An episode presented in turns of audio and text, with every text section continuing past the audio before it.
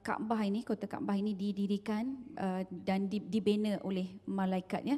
Asal usul cerita sebahagiannya meriwayatkan kerana apa? Kerana cemasnya para malaikat apabila malaikat seolah-olah macam uh, mempersoalkan kenapa nak cipta khalifah Ha, kenapa nak cipta khalifah di atas muka bumi?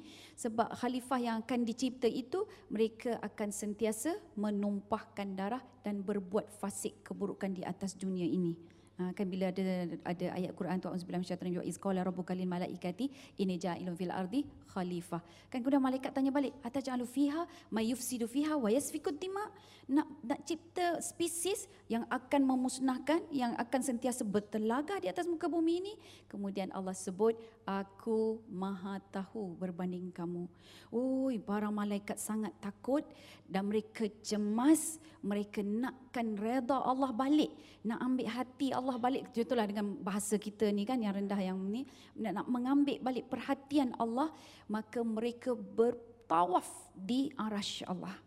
Bila mereka bertawaf di arash Allah ini, jadi Allah Masya Allah, dia menentukan satu tempat di mana mereka boleh terus-terusan untuk bertawaf dan akhirnya di langit ada dan juga di dunia ada.